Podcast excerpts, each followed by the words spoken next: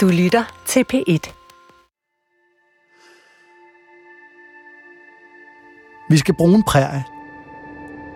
Eller lyden af en prærie. Rød jord, græs, spredte træer, små præriehunde, der stikker hovederne op af deres jordhule. Men det skal ikke være et fladt landskab. Der er klipper og bjerge. Sådan lidt Grand Canyon-agtigt. Og så skal vi bruge en stor, mørk, orange amerikanersol, der er ved at gå ned i horisonten. Og som farver himlen rød og lilla. Godt. På tværs af det her smukke sceneri kommer der nu en hest galopperende med en rytter, der sidder foroverbøjet i sadlen. Man kan kun se deres silhuetter mod den nedgående sols altopslugende aftenlys. De rider, som om det galt livet. Og det er der god grund til. Rytteren er en ung mand. Meget ung. Han er kun 14 år gammel. Men han er på flugt. Han slog en mand ihjel i går. Så han har forladt alt, hvad han kender. Hele sin familie og den lille landsby, han har boet i hele sit liv. For han ved godt, hvad man gør med mordere her, langt uden for landslov og ret.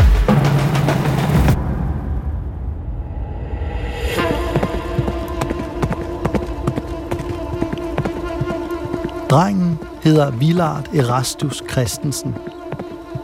Men om ikke særlig lang tid kommer han til at være bedre kendt under sine outlaw-aliaser. The Mormon Kid eller Matt Warner.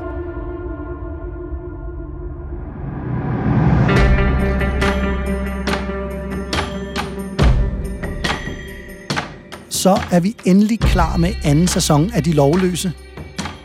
Jeg hedder Emil Rothstein Christensen, og det er mig, der er jeres fortællerstemme. Og ude i et studie bag ved mig, der sidder Tobias Ingemann og er i gang med at male alle vores lydkulisser.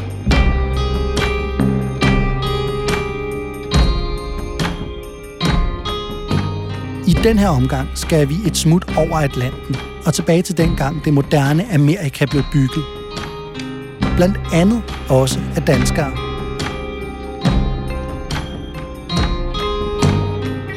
Det er selvfølgelig ham her knægten. Vilard Erastus Christensen. Mormonpræstens søn. Der er vores hovedperson. Imens jeg har forberedt mig på at fortælle den her historie, er der en ting, der har undret mig lidt. For jeg har simpelthen ikke stødt på en eneste dansk omtale af ham her, Villard Erastus, alias The Mormon Kid, alias Matt Warner. Men det får vi jo så heldigvis lavet om på nu. Nå, men vi skal tilbage til, hvor vi kom fra. Flugten over prærien. Og fortællingen om, hvordan det gik til, at en dansk indvandrerdreng fra en meget religiøs familie blev en af det vilde vestens mest eftersøgte forbrydere. –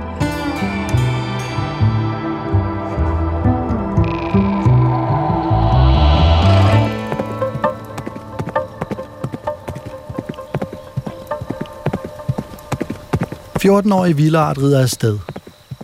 Han er god til det. Han kunne ride nærmest før han kunne gå, og skyde og ramme før han kunne stave. Så på den måde er det ikke uvandt for ham at galopere afsted, som han gør nu. Han har også allerede arbejdet lidt som cowboy, altså med at drive kvæg ude på prærien. Så han er ikke nogen lille, uskyldig dreng.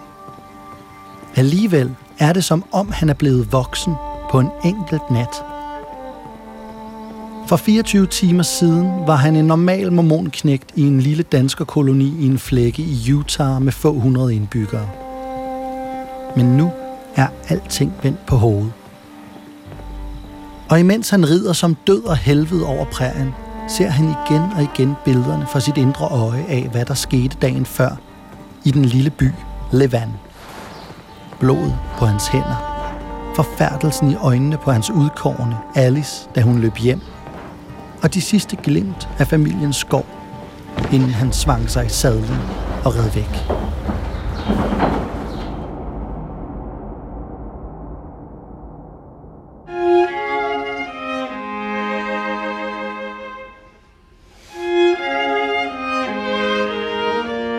Levan er en meget lille by med et par hundrede indbyggere i det, som i dag er staten Utah, men som dengang ikke var en del af Amerikas forenede stater endnu. Og alle i byen er mormoner. En marginaliseret, konservativ kristen gruppe, der ser sig selv som Guds udvalgte folk. De holder sig på dydens smalle sti. De har ikke sex før ægteskab. De banner ikke. De drikker ikke alkohol. Faktisk er nogle af dem så fromme, at de ikke engang drikker kaffe, fordi det også er en stimulans. Men alle de her regler kan selvfølgelig ikke helt stoppe byens teenager i at rende rundt med hormonerne uden på tøjet. Og lørdag aften i Levan er, ligesom i alle mulige andre byer, et rigtig godt tidspunkt at date.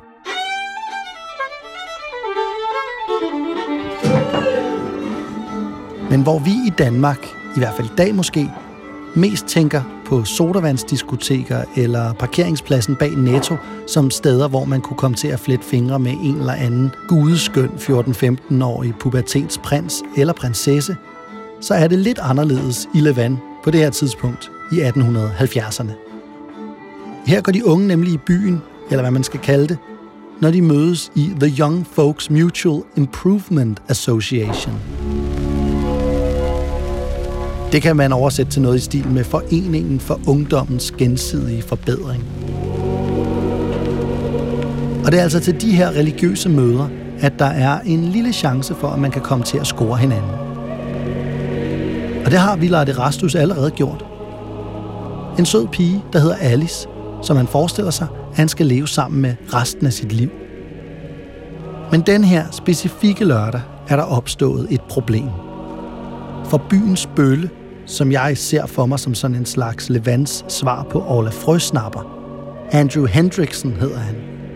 Han har pralet med, at han vil hugge Alice.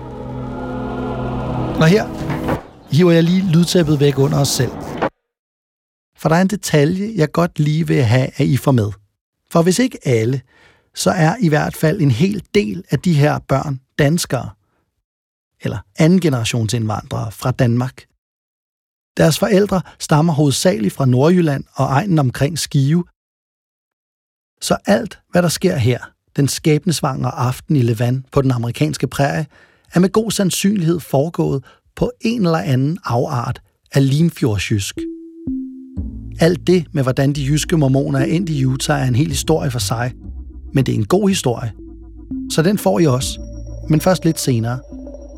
For nu skal vi tilbage til det danske teenage-trekantsdrama i Levan 1878.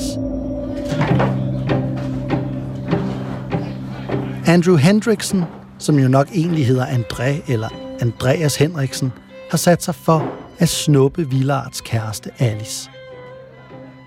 Og det har han tænkt sig at gøre den her lørdag aften efter det religiøse møde i Young Folks Mutual Improvement Association – her plejer drengene nemlig at stå i kø ude foran døren ind til pigernes mødelokale, for at få lov til at følge de piger hjem, som de er varme på.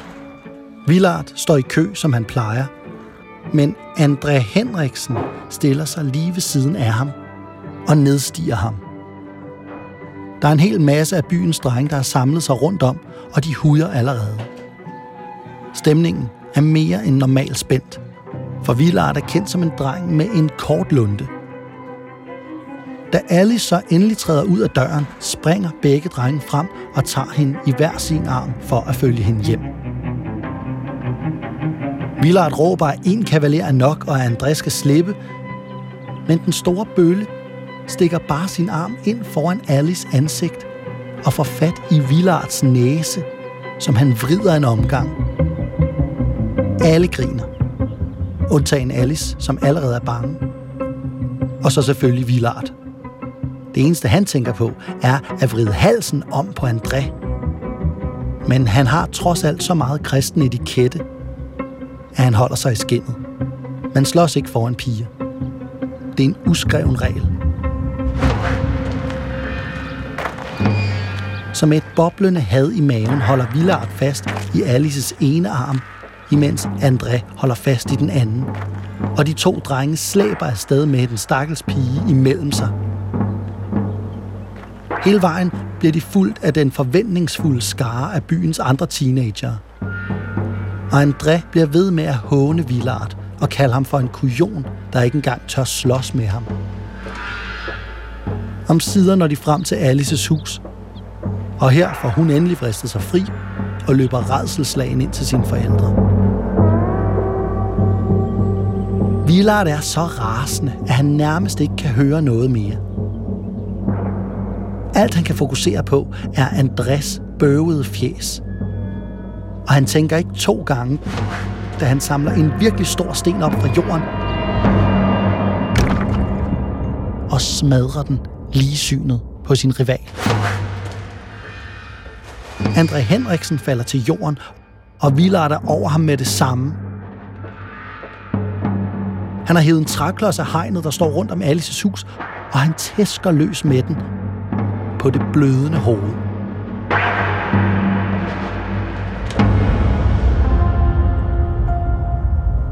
Pludselig bliver Villard hævet ud af sin nærmest hypnotiske blodrus. Og han kan høre igen. Alle drengene rundt om ham skriger. De vil have ham til at stoppe. Andres bror kaster sig ind i kampen, og han råber, at André er død, og det er Villard, der har dræbt ham. Villard skal lige til os at banke broren, da der er en, der råber efter byens marshal, den lokale politibetjent. Og der fatter Villard, hvad det er, han har gang i. Han har slået et menneske ihjel. Han har tæsket en anden dreng til døde. Og han ved, at hvis han ikke får benene på nakken med det samme, så vil han blive fanget og hængt.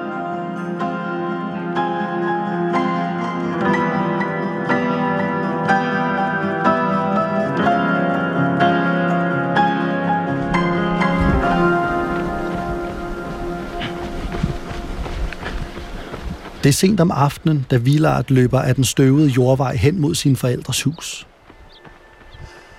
Både moren og faren ligger og sover, imens deres 14-årige søn i ly af mørket pakker gevær, seksløber, ammunition, en frakke og en smule brød, han har taget fra køkkenet. Der er ingen tid til en følsom afsked, så han nøjes bare med at råbe, farvel mor, farvel far, jeg forlader landet. Inden han smækker døren i, sætter sig i sadlen på sin yndlingshest og rider ud i natten.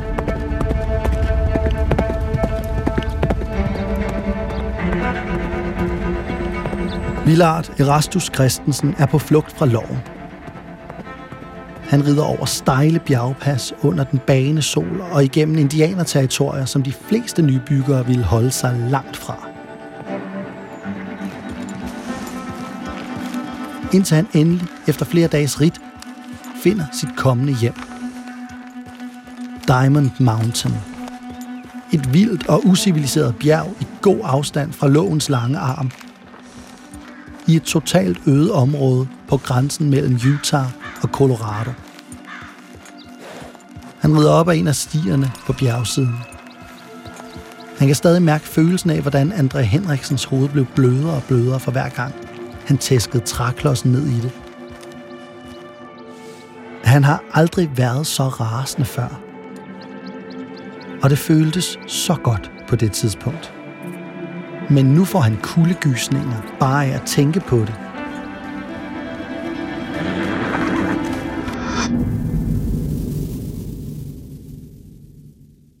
Selvom Villard Rastus er ret ung, da han stikker af, så er han ikke dum. Og han kan jo godt regne ud, at han ikke kan rende rundt med sådan et mærkeligt navn, uden at han på et eller andet tidspunkt vil blive opdaget. Så han begynder at kalde sig selv for Matt Warner – og det er også som Matt Warner, han præsenterer sig selv, da han rider ind på en ranch for at søge arbejde som cowboy. Og han kunne måske i virkeligheden have sparet sig alt sin navneforandring, for de andre voksne og erfarne cowboys på ranchen kalder ham konsekvent bare for Mormon Kid. På den nedladende måde. De kan regne ud, at han er fra Utah-territoriet, og der er alle jo mormoner. Og så er der hans tøj – han er flygtet i stort set det samme klunt, som han havde på til bibelskolemødet den lørdag aften, hvor alt gik galt. Og det er jo til grin i en barsk cowboy-verden. Og han bliver udsat for alle mulige manddomsprøver. En dag ender han på ryggen af den vildeste og mest ustyrlige hest, der er på ranchen. Og den går fuldstændig rodeo amok og tonser rundt og forsøger at ryste den noget overraskede Villard Rastus, The Mormon Kid Matt Warner, af. Men han bliver i sadlen. Og med ét er alting forandret. Nu er han en del af gruppen. Og tonen i den måde, de efterfølgende kalder ham Mormon Kid på, er anderledes. Den er fyldt med respekt. The Mormon Kid. Sagt på sådan en måde, som om han allerede er en legende. Og så bliver den unge mormondreng ellers indvidet i den, viser det sig, ret lyssky business, de kører der på bjerget. Han er yngste mand i en bande hardcore kvæg 20. De minder faktisk lidt om de onde i Anders historien Sheriffen i Seksløberdalen. Og hvis du ikke kender den, så skulle du tage at læse den. Den er god. Og i banden her forvandler drengen Villard Rastus sig til den fuldvoksne outlaw, Matt Warner. Og det er også det navn, jeg kommer til at bruge fra nu af. For det gør alle andre også.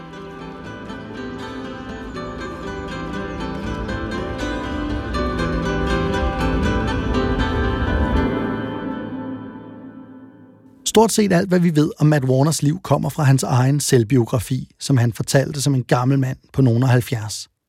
Han er meget detaljeret, og han pynter nok også på en hel del ting, men hans store mål med bogen var faktisk at forklare, at forbrydelse simpelthen ikke betaler sig.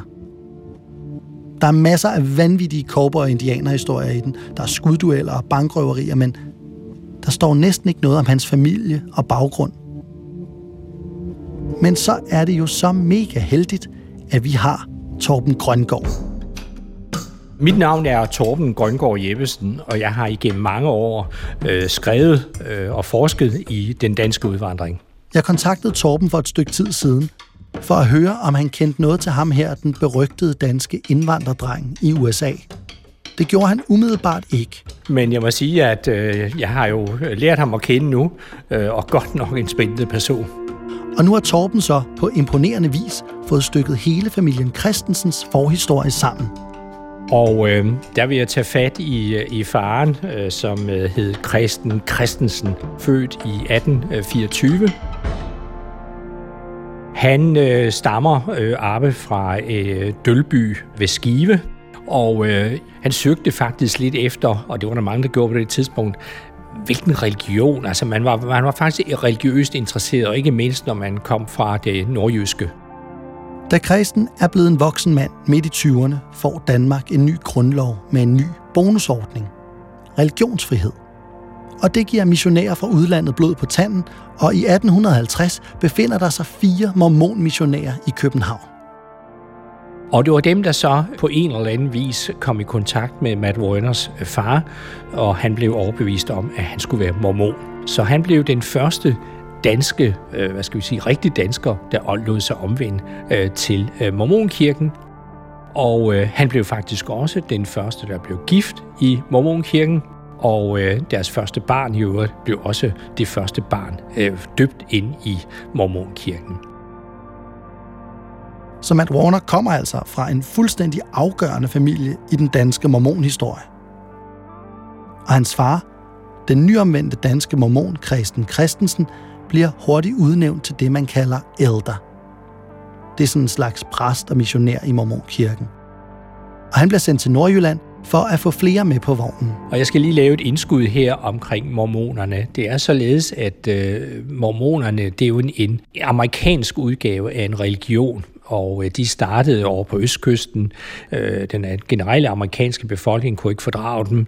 Blandt andet havde de jo det problem med, med at have flere koner, altså polygami, som det hedder.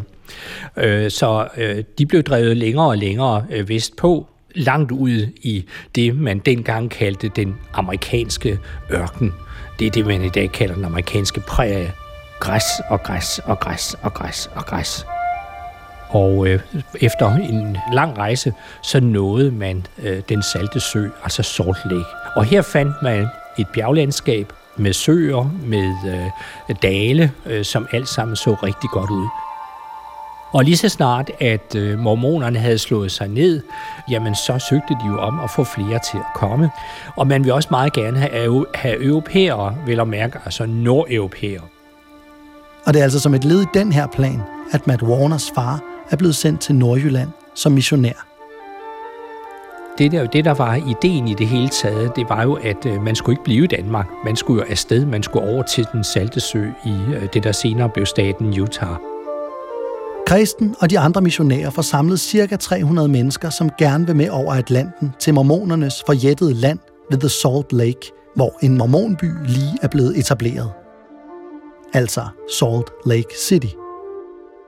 En by, som simpelthen er blevet bygget til, at Jesus skal komme tilbage til jorden og styre hele verden derfra. I 1852 begiver de danske mormoner sig ud på en lang rejse med både tog og skibe, og der kommer til at gå 6-7 måneder, før de endelig i juni måned står ved grænsen til den amerikanske ørken med udsigt til Rocky Mountains, som de nu skal krydse med oksekærre. Og øh, det tog lang tid. Øh, men man kom heldigvis frem i, i tide, inden det blev dårligt vejr. Øh, fordi ellers så kunne man risikere, når man kom op i Rocky Mountains, at sneen var, ville begynde. Og øh, i Rocky Mountains, der ligger faktisk øh, flere danskere, der er døde øh, og som er begravet, fordi at de var kommet for sent afsted, og at man øh, simpelthen ikke kunne overleve i, i øh, snestormene. De nåede frem til øh, den salte sø den 30. september 1853. Og der mødes de af Brigham Young. Brigham Young var på det tidspunkt præsident for øh, Mormonkirken, og øh, Brigham Young bad øh, kristen, Matt Brønners far, om at lede danskerne til et område i San Pete. San Pete er en stor dal med bjerge til alle sider, og her bygger danskerne en lille landsby op. Og de gik i gang med at bygge nogle meget simple brædderhytter, og så begyndte de at dyrke kartofler og havde lidt kvæg og den slags ting. Og det er også her, Villard Erastus i 1864 bliver født. Opkaldt efter en af de missionærer, som fik omvendt hans far hjemme i København. Men i det her område bor der i forvejen nogle folk. Altså området var fyldt med indianere, og de levede sådan set rimeligt øh, fredeligt sammen med dem. Altså de der indianere kunne finde på at ride ned og øh, sige til dem, at I hugger vores jord og så videre, og så fik de noget mad, og, og så, så tog de afsted igen. Så man, man følte faktisk, at man kendte indianerne. Men så opstår der på forskellige vis nogle trakasserier, som der nogle gange gør, hvor der var nogle hvide, der begyndte at slå løs på, på øh, nogle indianere på et tidspunkt. Og der starter så simpelthen en krig, øh, indianerkrig. Kampen er ret guerillaagtige, hvor mindre grupper forsøger at skyde, udplyndre og fordrive hinanden. Og en skæbnesvanger dag rider en mindre gruppe af de indfødte amerikanere ned mod den lille bitte danske landsby, som kristen og familien har været med til at grundlægge. Og de stopper ved et hus, der ligger lidt uden for byen, hvor et ung dansk par har etableret sig som kartoffelfarmere. Den ene stammede fra øh, Nordsjælland, og den anden stammede fra Bornholm, og dem dræbte de og skalperede. Og det toårige lille barn, som var med ude i marken, de var ude at tage kartofler op, fordi faren havde taget det barn i, i armen og forsøgt at løbe væk. Det var ikke lykkedes, så blev han skudt med gevær, og, og, og hustruen øh, blev skudt med pile. Øh, og det lille barn fandt de så øh, de hvide bagefter, at den lille søn der var kravlet hen til moren, som lå død. død. Og så red de videre hen til en anden farm, hvor der var en, en ældre dansker igen, ham fangede de i live, og øh, det var en forfærdelig historie, fordi han blev maltrakteret fuldstændig. Han blev tortureret og døde så af torturen og skalperet. Og det rygtedes jo lynhurtigt, fordi der var skyderi og lignende. En dal kan man jo altid høre, når der er skyderi. Der udbryder vild panik i byen, imens banden fortsætter fra hus til hus. Og alle de her danske mormoner, som ikke bliver taget, forskanser sig i kornmøllen i byen, hvor de så forsvarer sig i døgns tid, indtil faren igen er drevet over. Men der har kristen fået nok. Og han tager sine børn og sine koner. Han har i hvert fald to koner, måske tre. For det var stadig helt normal mormonpraksis på det her tidspunkt. Og så flytter de ud af dalen og bosætter sig i den lille by Levan, 30 kilometer væk. Og der fik han i øvrigt en større opgave som præst i Mormonkirken, og senere hen, så blev han også biskop af Levan. Og så er vi tilbage i Levan, som på en måde er endestationen for Christen Christensens lange rejse, men som så også fører frem til det slagsmål mellem de to danske drenge, der kommer til at ændre Christens søn, Villard, bedre kendt som Matt Warners, liv. For altid. Nu spoler vi tiden fire år frem. Matt er blevet 18 år gammel og er efterhånden blevet en rimeligt hårdkogt bandit. Udover at stjæle kvæg, er han også begyndt at flirte med røverier og revolverdueller og hold-ups. Og så er hans lille træhytte op på Diamond Mountain også blevet der, hvor de lovløse typer i området hænger ud og spiller poker og drikker whisky og slås. En dag er der en mystisk fremmed, der opsøger Matt i hans lille hytte. Matt bliver mistænksom med det samme, og da fyren løfter sin brede Stetson-hat, begynder alle muskler at spænde sig i Mats krop. For der, foran ham, står André Henriksens bror. Ham, som kastede sig imellem de to drenge og skreg, at hans bror var blevet slået ihjel. Matt har allerede hånden klar ved den revolver, han altid har i bæltet. Der er kun én ting, den fyr kan være ude efter. Hævn. Hey, Villard, siger broren så. Mats blik begynder at flakke. Det er fire år siden, nogen har kaldt ham det. Og han har lyst til at skyde. Men broren siger, at han bare er kommet for at søge et job. Det giver ingen mening for Matt. Hvorfor skulle han ville arbejde her sammen med ham, der dræbte hans bror? Min bror er ikke død, siger fyren så. Det svimler for Matt, og han slipper grebet om revolveren i bæltet og de to mænd sætter sig endelig ned og snakker sammen. Det viser sig, at André Henriksen slet ikke blev dræbt den aften i Levan. De troede godt nok, at han ville dø i et stykke tid, og hele Utah blev gennemsøgt i jagten på Matt, som dengang hed Villard Erastus. Men han var jo som sunket i jorden. Og så kom Andre Henriksen sig faktisk og fik det godt. Lige indtil han blev så mærkelig i hovedet, at han blev puttet på en sindssygeanstalt. Men ifølge hans bror har de to ting nu nok ikke noget med hinanden at gøre.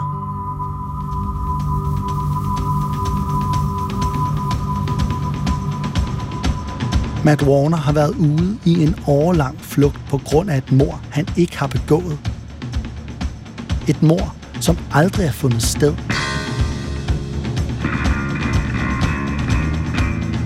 I sine erindringer skriver Matt selv sådan her – When I found out I wasn't a murderer, it was too late. Life had already made an outlaw out of me. Det her er ikke Mats egen stemme. Det skal jeg måske lige sige. Men det leger vi fra nu af, at det er. Okay, ja. Yeah.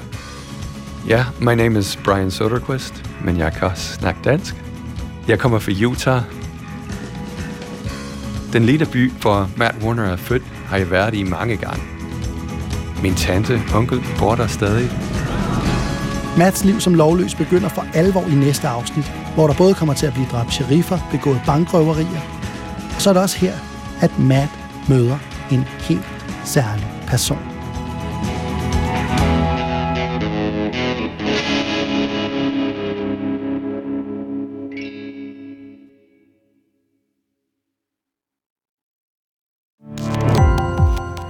Gå på opdagelse i alle DR's podcast og radioprogrammer. I appen DR Lyd.